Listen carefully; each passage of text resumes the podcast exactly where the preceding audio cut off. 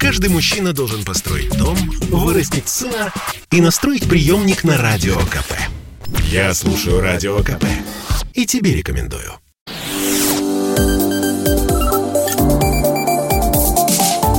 Что нового в союзное государство?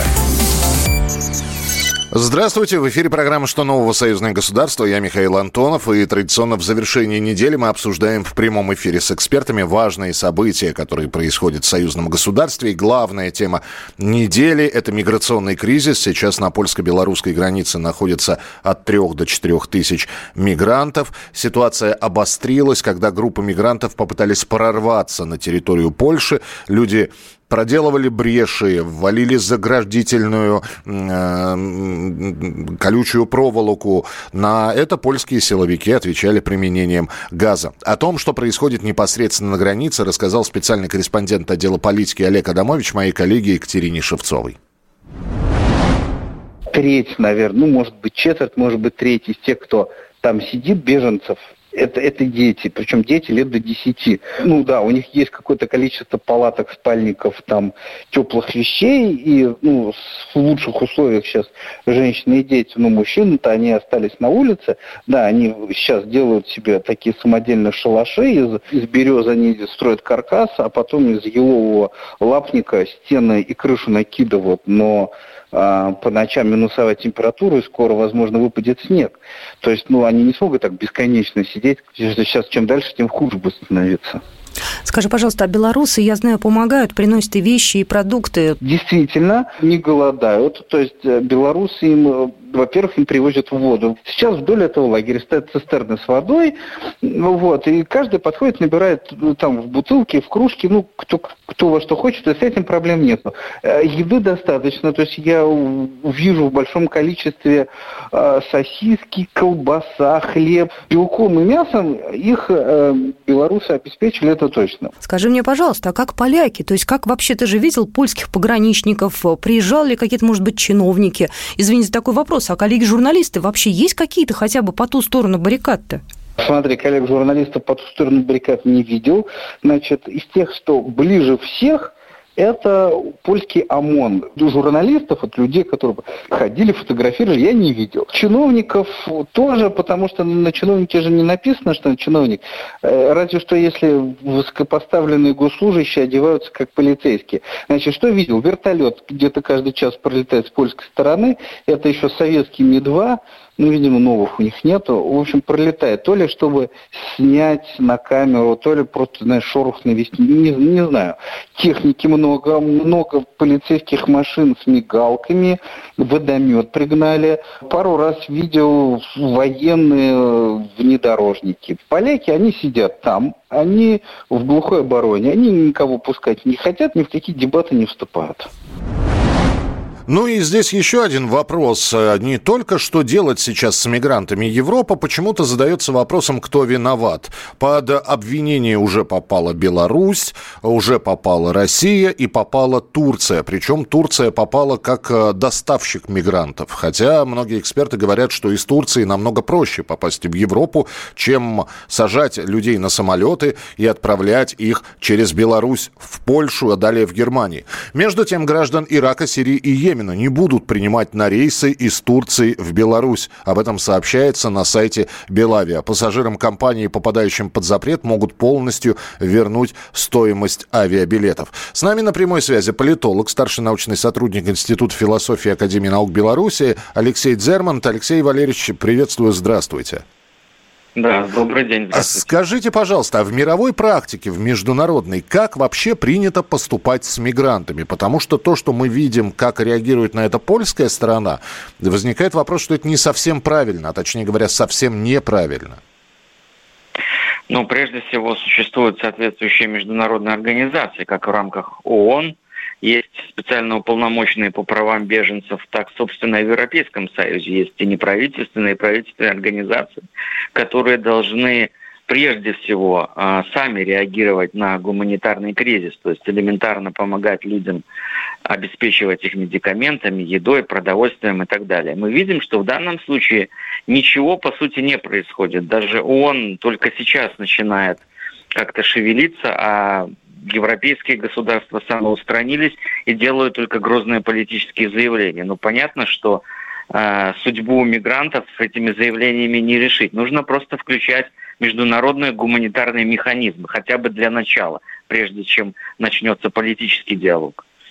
А, тогда еще один вопрос. Ваше предсказание, что будет дальше? Потому что люди стоят на границе, и не совсем понятна их судьба, и, э, в общем-то, зима не за горами. Ну, тут несколько вариантов. Либо все-таки им предоставят гуманитарный коридор в Германию, и большую часть их примут в Западной Европе, то есть они пройдут через территорию Польши под гарантией, например, Брюсселя или Берлина – либо э, Беларуси придется создавать для них э, временный лагерь, размещать и заниматься репатриацией. То есть, опять же, пока непонятно за какие средства, потому что ну, тысячи людей доставить на родину это тоже немало на самом деле стоит. Вот пока эти два варианта самые реалистичные. Либо дальше кризис будет усугубляться и, к сожалению, с какими-то непредсказуемыми уже последствиями, возможно, с гибелью людей. Спасибо большое. С нами на прямой связи был политолог, старший научный сотрудник Института философии Академии наук Беларуси Алексей Дзермант. Еще одна не менее обсуждаемая новость на этой неделе. Глава МИД Беларуси Владимир Маккей назвал Крым российской территорией. А, Украина, естественно, тут же отреагировала на слова Маккея о признании Крыма. Там заявили о непоправимых последствиях для Украины белорусских отношений в случае юридического признания. Андрей Майнойло, политолог, профессор факультета политологии МГУ, с нами на прямой связи. Андрей Викторович, здравствуйте. Добрый день. А, мы совсем недавно говорили и следили за подписанием 28 интеграционных пунктов, и здесь как раз сдвинулось после этого подписания дело с Крымом, потому что много раз признание Беларусью Крыма откладывалось. Э, совпало или это прямо вытекающие друг из друга события? Ну, я думаю, что это события взаимосвязанные друг с другом. А, я бы не стал говорить о том, что одно вытекает из другого, потому что нет же среди этих 28 э, программ э, синхронизации, интеграции э, документа о, признании Крыма. Но вообще говоря, это очень хороший признак, потому что он говорит о том, что этот вопрос стал э, э, определенным образом э, формироваться в головах как раз вот представителей высшего белорус, белорусского руководства. Если Макеи, который является ну, очень там, крупной и заметной фигурой, говорит о том, что Крым российская территория, это означает, что, в общем, ну, может быть, не шаг до признания остался, а означает, что мы очень близко вот, к этому моменту. То есть мы прошли сейчас термин «де-факто», осталось «де-юре», подпись поставить и, и признать юридически это все. Абсолютно точно. Абсолютно точно. Именно так и есть. А реакцию Запада мы можем предсказать, Андрей Викторович? Реакция Запада будет стандартной и абсолютно предсказуемой в этом отношении. То есть а, значит, у них позиция не признавать Крым ни под каким предлогом, а, тем более, что он там их сателлит Украина а, на этом настаивает, поэтому э, Запад, я думаю, поистерит немного по этому поводу. Но поскольку э, на Западе, на настоящем Западе э, власть принадлежит прагматикам, вот, то они поистерят скорее для вида. Вот. И все, для того, чтобы тех же украинских политиков успокоить. Вот. Украина в этом отношении поистерит чуть дольше. Процесс подписания, э, можно ли говорить о каких-то сроках или это тоже может по времени растянуться? Процесс подписания имеется документ о признании. Да, естественно, да. А, но пока, я думаю, никаких сроков говорить нельзя, потому что а, а, вот сделанные заявления а, Макеем, это а, даже не декларация о намерениях.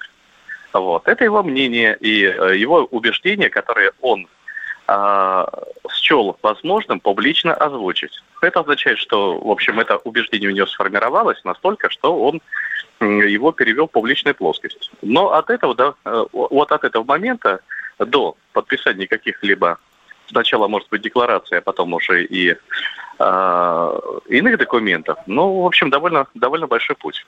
Хотя этот путь можно пройти при нынешней высокой динамике событий тоже довольно быстро. Спасибо большое. Андрей Мануйло, политолог, профессор факультета политологии МГУ, э, прокомментировал э, слова главы Министерства иностранных дел Беларуси Владимира Макея, который назвал Крым российской территорией. А я напомню, что ранее президент Беларуси Александр Лукашенко во время онлайн-заседания Высшего Госсовета Союзного государства пожаловался, что Владимир Путин не взял его с собой в Крым, и это тоже трактовалось как некое признание Крыма частью России. Следим за развитием событий, ну а впереди вас осталось э, познакомить с тем, что можно посмотреть интересного на телеканале «Белрос». А мы обязательно встретимся через неделю, чтобы в очередной раз рассказать вам о новостях союзного государства. Традиционно в финале недели мы обсуждаем в прямом эфире с экспертами важные события, происходящие в союзном государстве. Телеканал «Белрос» покажет фильм «Доктор Живаго». Это экранизация великого романа Бориса Пастернака, на этот раз в прочтении российских кинематографистов. Если вам интересно, как увидели события книги режиссер Александр Прошкин, актеры Олег Янковский, Олег Меньшиков, Чулпан Хаматова и другие, то стоит посмотреть этот фильм. В ленте история жизни молодого и талантливого врача и поэта Юрия Андреевича Живаго, а также всей российской интеллигенции начала 20 века. Здесь переплетается сразу все – тайны жизни и смерти, проблемы русской истории, религии, интеллигенции, революции, пронзительная любовь и большая поэзия. Смотрите на телеканале «Белрос» с 15 ноября в 10 часов и 21.15 фильм «Доктор Живаго». Что нового в союзное государство? Программа произведена по заказу телерадиовещательной организации Союзного государства.